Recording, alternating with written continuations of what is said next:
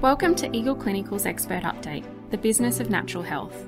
Whether you're working full time in clinic, if it's your side hustle, or if you are thinking about starting a business in natural health, this podcast is for you. Your host, naturopath and educator Lawrence Katsaris, will interview industry experts to share easy to consume expert updates. With the help of the experts, Lawrence will aim to simplify some of the more confusing questions that emerge when running a business, so you can get on with the more important things.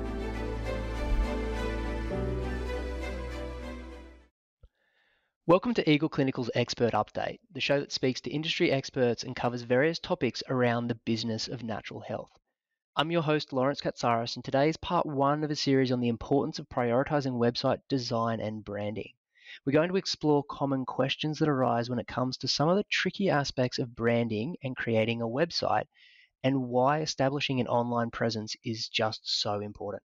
In some of our later episodes in the series, we'll share some recommendations on how to specifically build a website from scratch, as well as some ideas in revamping an old or outdated website. We're joined in this episode by Chanel Siegman, and she is going to walk us through this vital information. Chanel's well qualified for this because she's a website designer and a qualified naturopath and she runs a business called Tech for Prax, which focuses on website design and branding for natural healthcare practitioners. Chanel has over a decade of experience in working in website design and understands the array of questions that many new and experienced practitioners have when it comes to branding or website design. Chanel thrives in helping small businesses grow and level up in website design, branding, and graphic design. So this can help practitioners focus on doing the things they love, like seeing and helping patients. So as a qualified naturopath and design expert, Chanel is able to effectively communicate with like-minded natural healthcare practitioners like yourselves to bring your brand and vision to life. So Chanel, I'm very excited to have you on the show. Thanks for joining me today. Thanks so much for having me today. Now, there is a lot of places we could start with this, but probably starting at the most important aspect First and foremost, why is it that vital that healthcare practitioners need an online presence to build their business? I suppose uh, this day and age, the standard of running a business has changed. A lot of practitioners, when they started, uh, it was all word of mouth. Uh, you had a clinic location and people came and saw you. But because most of us are now being pushed to go online, we need a web presence. So whether that's um, a website, whether that's social media, whether that's having um, someone jumping on Google and putting your name in, or the words naturopath near me, people need to be able to find you. And if they can't find you online, theoretically, you might not even exist. Definitely. Like, I think it's it's funny. Like, I I remember when I started in practice, it was all about getting your name in the yellow pages. And mm. it's kind of funny to see how that's changed, right? That you've described a couple of things there that to exist now as a practitioner, I need to exist online. And yes. I need to have a website, I need to have some socials, I need to have some search engine Google optimization. So, where is it that having a brand plays a role and how do you establish like branding across those different mediums? Big question. Uh, so, generally, when you're starting in clinic and you're wanting to get your name out there, the first thing isn't I need a website. The first thing is I need branding because if you don't have the basis of what your branding is, so that's a logo, your colors, your photography style, through to how you even speak, um, that's the backbone of your business. And if you don't have that as a starting point, then you're really unable to build the rest of it. You're unable to build the website. You're unable to build that social presence. You're unable to um, build that whole complete profile of who you are as a practitioner. Um, so that's where I'd really start with it rather than jumping straight into, you know, the website side of it. It's the branding that's the key. That's how people connect with you and how patients and clients can find out who you are, why you're a practitioner, what you, what you do and why you love it and why they want to come and see you. You probably touched on there, uh, starting to think, well, what's the elements that we need to consider when creating a brand? And I think you're probably starting to touch on that there. Essentially, what you're saying, all that I'm hearing here is a website's going to tell people about me, but first I need to figure out who I am and create that brand. Yes. Is that about right? So, That's what correct. are the things? what are the things we need to be thinking about when we create a brand, or what are the what are the points that you start with with practitioners for creating their branding first?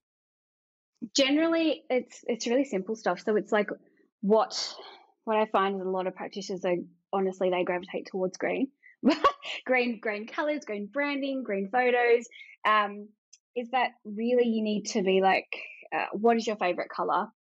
What does that color, you know, it's color psychology. So, what does that color portray to the person? So, again, people in health, green, blue, some do purple, um, but really nutting down who your target market is.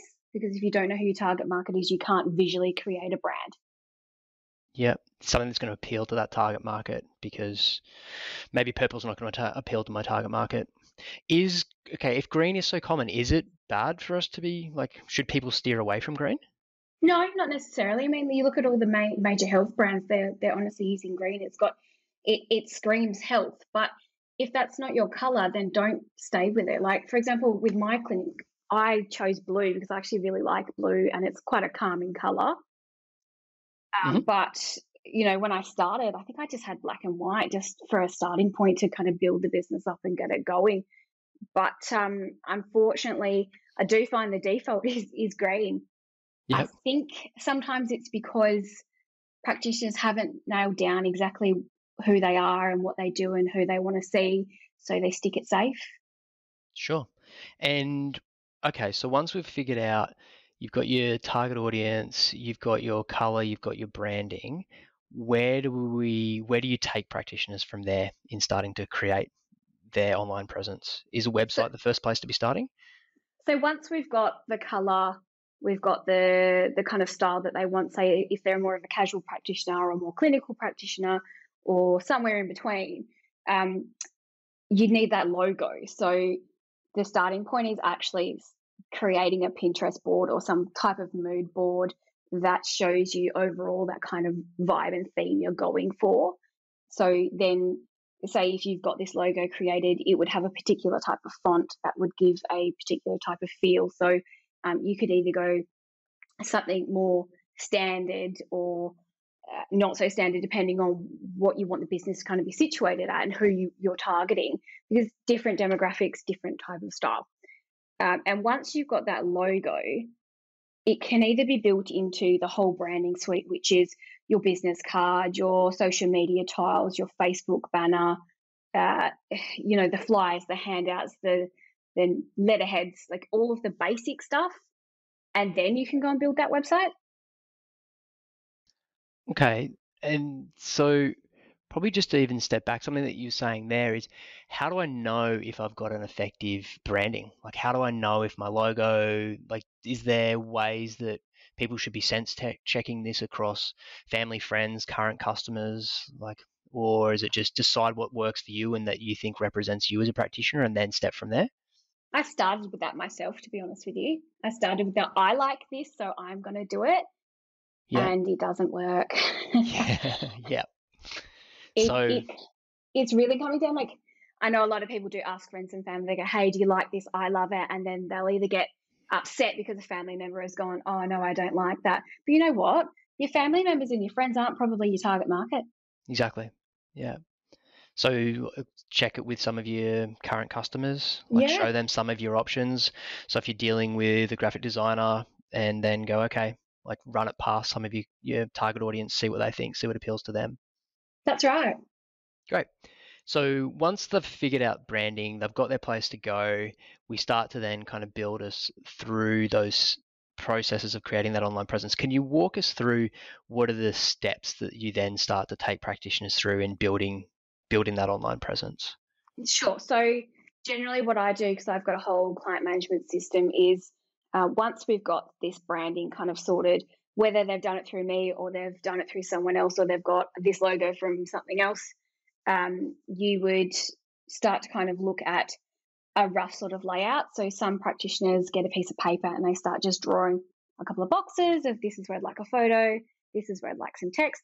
Some of them don't have any clue, which is my job to kind of help them navigate the whole process. So um, often I will say, go create a mood board on Pinterest and type in the words like website design, uh, health practitioner, health coach, uh, it just like a general sort of overview of, and have a look at how they've laid their website out because that gives you an idea of what other people are doing, but also how you could start to kind of form the basis of a website. And it shouldn't be looked at from a pretty, this is beautiful. It should be looked at from a functional point of view because generally when people are going onto your website, they they kind of want to be like, who are you? How can you help me? How can I book in? Um, because otherwise it can get a bit messy. So from from a functional point of view, you need to kind of break it down into boxes, and then from there we would look at doing things like website copy. So, what are the fundamentals? Like, what is the structure that needs to be in there? You mentioned a couple of those, like who are you? How can I book in? What's the services that you're offering? Is there a, a format that needs to be covered as the basics? In an ideal world, I would say a top header would have the immediate sort of thing you do because you've got a really short window to be able to gauge those clients and get them to book in with you. So generally, you would have a top header and it would be uh, something to do with your niche. So exactly who you want to work with, who your target is. So for example, on my clinic site, um, the background image on my on my header is a woman with a small child. I deal with a lot of pregnancy and preconception care. Um, and it basically said this this is what health is if you need help with preconception care, come and see me, and a button. So it's straight to the point. They know what I do. It isn't um, necessarily saying if you don't want help with that, I won't come see you, but it's just really easy because people are very quick to judge. Definitely. Yeah. yeah. And I guess we're getting a shorter and shorter attention span. And so I want to, that landing page needs to, to capture my attention. And we'll include a link to your website in the show notes so that people can see exactly what you're talking about. And it is really effective. So from there, what are the other kind of structural elements that we need in that website in terms of pages, or what's the yeah? What's so the I mean, as you're going down down a home page, you'd probably say, um, "Hi, this is my name. Here's a photo of me, a little bit about me." Um, a link to the about page to go into more detail, whether that goes into um, who you are, how you became a practitioner, who you like seeing, um, your memberships, your accreditation, your qualifications, etc., etc. Um, and then underneath that about banner, as we'll call it, you would have uh, what services you offer, and then underneath that, you might have, say, a call to action. So whether that's join my newsletter list, I'll give you this free thing, um, is quite popular. Under there, if you do have a blog, you could have a blog under there, and then a contact uh, information, and then the footer that's a that's a standard homepage, and I've brushed over it very quickly because it really depends on who your market is, what you want to offer. You might not even want to start with blogs. They are they are a lot of work. They're very effective, but they are a lot of work. Yeah, great. And I think that probably ties in well to the idea that it does need to be tailored to who you are as a practitioner, right? So a lot of people will try to work on a budget, and uh, understandably so, and create their own website. And I know that that budgetary concern or consideration is a big factor for why some practitioners try and do it themselves. But what would you recommend that you start to look at and say, okay, well, what are you looking at for people to? What's the differences between getting a website that you can build your own kind of DIY versus a professionally made website? The knowledge. Yep and the right layout. Yeah, and just tailoring that to you. Definitely. Yeah. I mean, a lot of my work is is custom design websites, but there's also this whole other side of editing people's uh, work that they've DIY to make sure it's under up to scratch. Yeah, great, great. Uh, I guess probably like renovating your own home, right? Like sometimes you just kind of do stuff that's just not really that compliant. Yep. so that's websites, but is there's other ways to establishing that online presence. Would you mind touching on some of the other elements, such as socials and website optimization? Like, where's the next place to be going from there? Even before a website, I would actually start up a Google My Business account. Um, it's free, and you can put your clinic information in there. You can put a photo of you, you can put your clinic name, you can put your address, you don't have to, put your contact details in there. So someone jumps on Google, for example, and you'll eventually pop up on this little side area, uh, which is really important because I don't know about you, but when I'm in an area I don't know, if I want to go find somewhere to eat, like a really good restaurant, I'm going to just type in, um, you know, a certain type of cuisine and then go near me or whatever suburb I happen to be in. And if they're not up there, they're not actually going to show up on Google. So the first point of call would be Google My Business. Yeah. Yeah, perfect. Then, yeah. And then, sorry, continue. And then you would probably look at uh, your website, depending on what your budget is. And I mean, I suppose I feel like a lot of practitioners jump straight into social media and then the website comes last. Yeah, it does seem to be a bit of a um, trend lately. And I've, from what I've seen with some practitioners, I've interpreted it because that's cheaper. Maybe. Yes. Yeah. yeah. What's the downsides to that? Uh, I mean, I mean, I started with the with the social media, and then I did the website last. Mm-hmm. But I was coming up to issues like I wanted to start a blog and write more information about, you know, endometriosis, PCOS, like all these really heavy questions that I keep getting people asking me in consultation. And if I pop something on um, Instagram, for example, you're limited by characters. If I put it on Facebook, who's to say it's even going to be found? Because it, we're just overloaded with information all the time.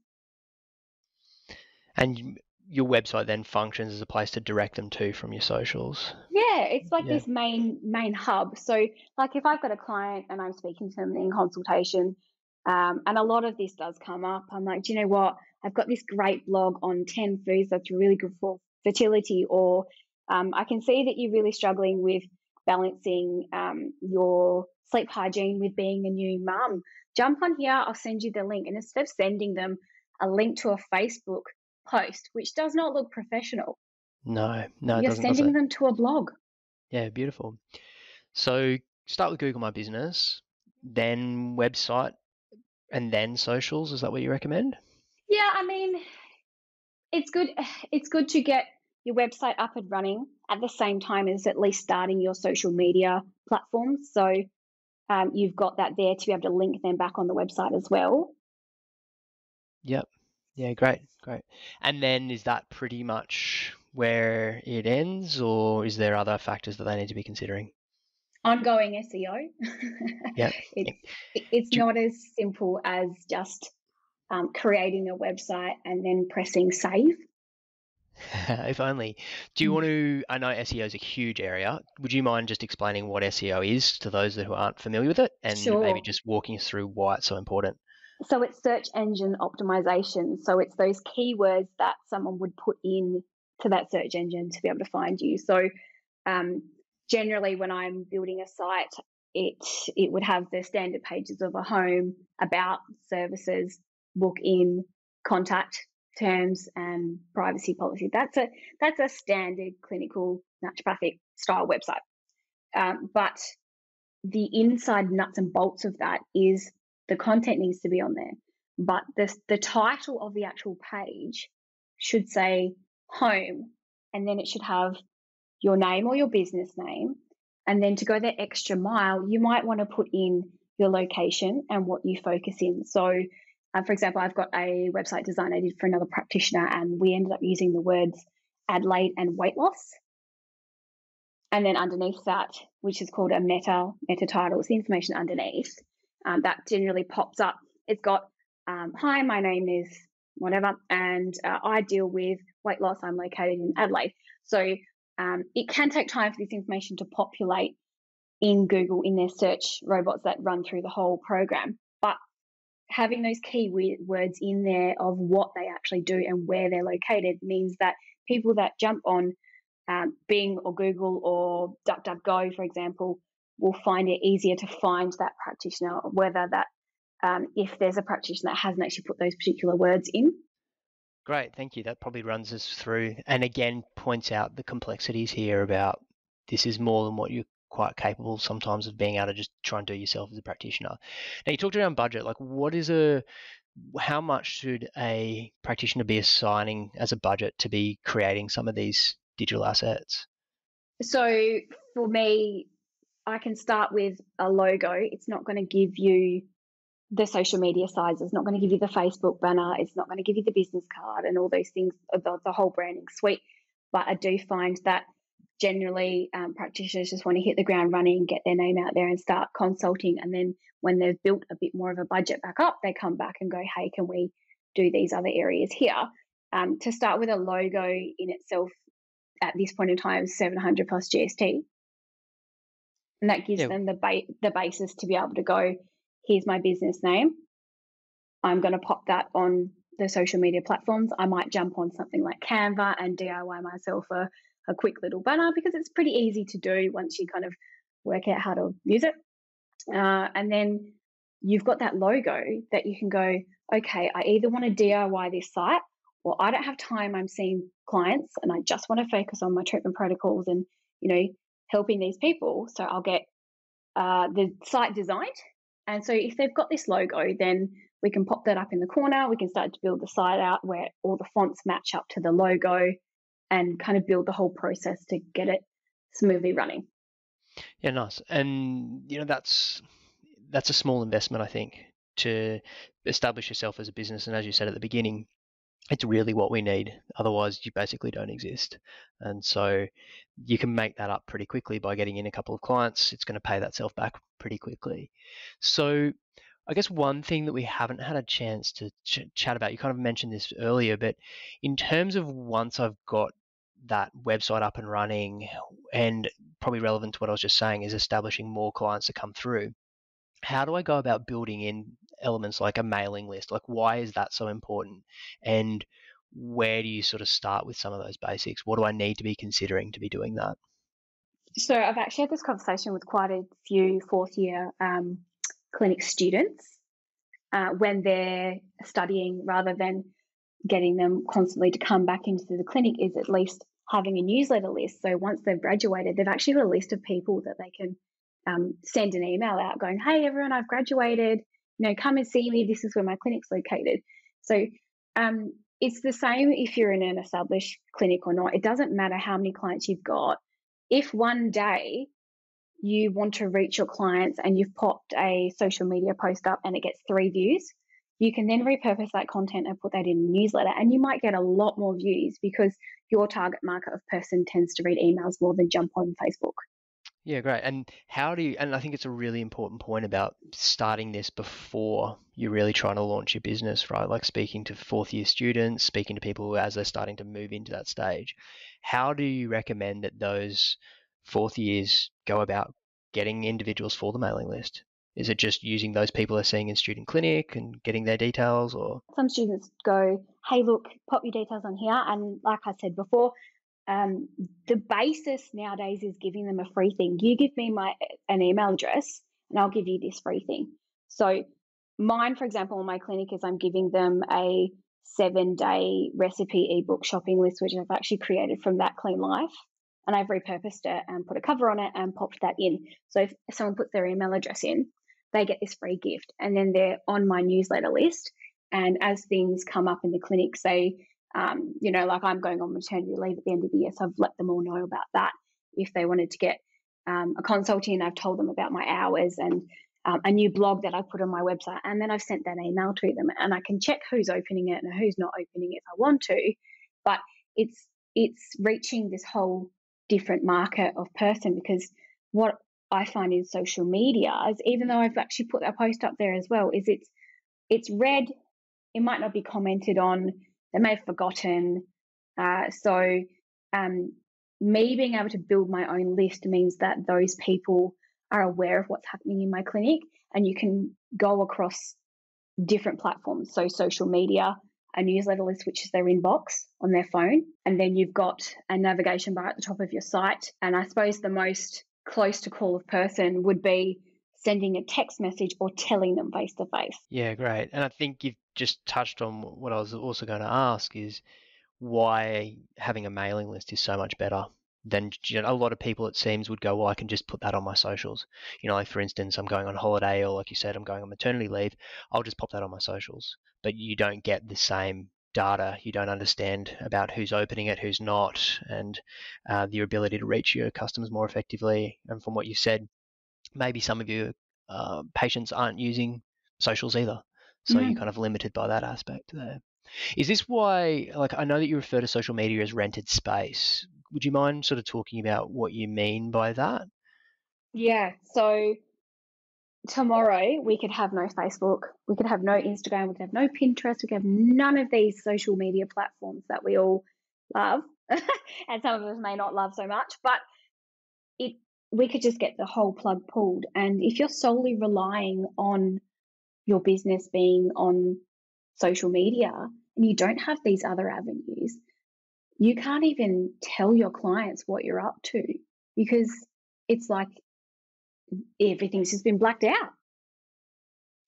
And we've seen that, like in terms of changes as well. It may not even be that drastic that they may disappear, but also that there may be changes on what you can publish on there or what you can share. And we're very much then dependent on the the rules of engagement by those platforms. Um, so yeah. that makes complete sense.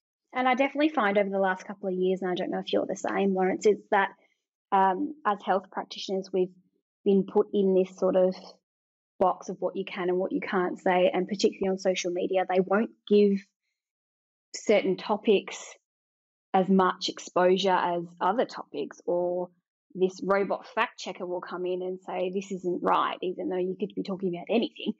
Um, so you you're losing that freedom of speech due to the rules of whatever platform you're using. Definitely. And it's a really important consideration. And I know, like, for instance, one of the first couple of episodes we had on the podcast was talking uh, about regulatory compliance and what you can and can't sort of put. And while that has to be adhered to, there's, as you're saying, there's rules that get made by um, the algorithms or by the platforms that dictate what we can and can't say on those particular platforms and you know what information you may be able to share or not. And so being totally reliant on them is probably a little bit risky.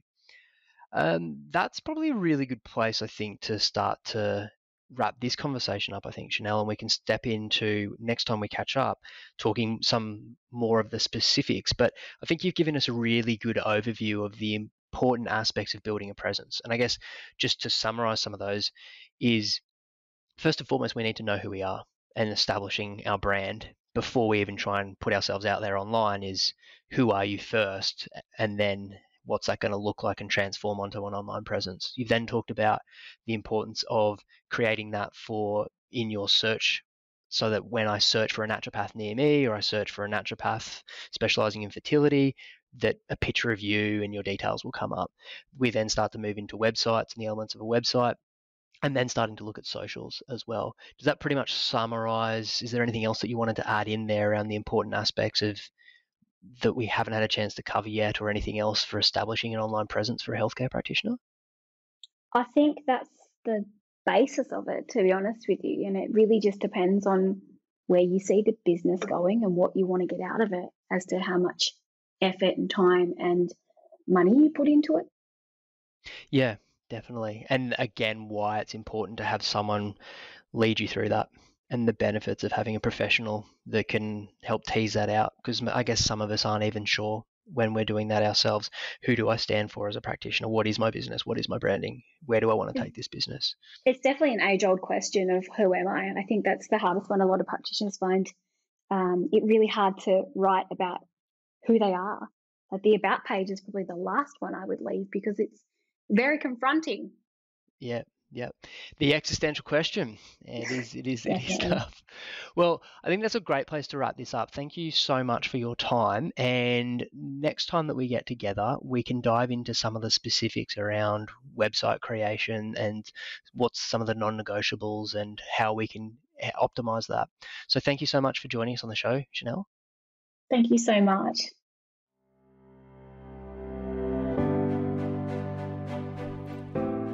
Thank you for listening to Eagle Clinical's Expert Update.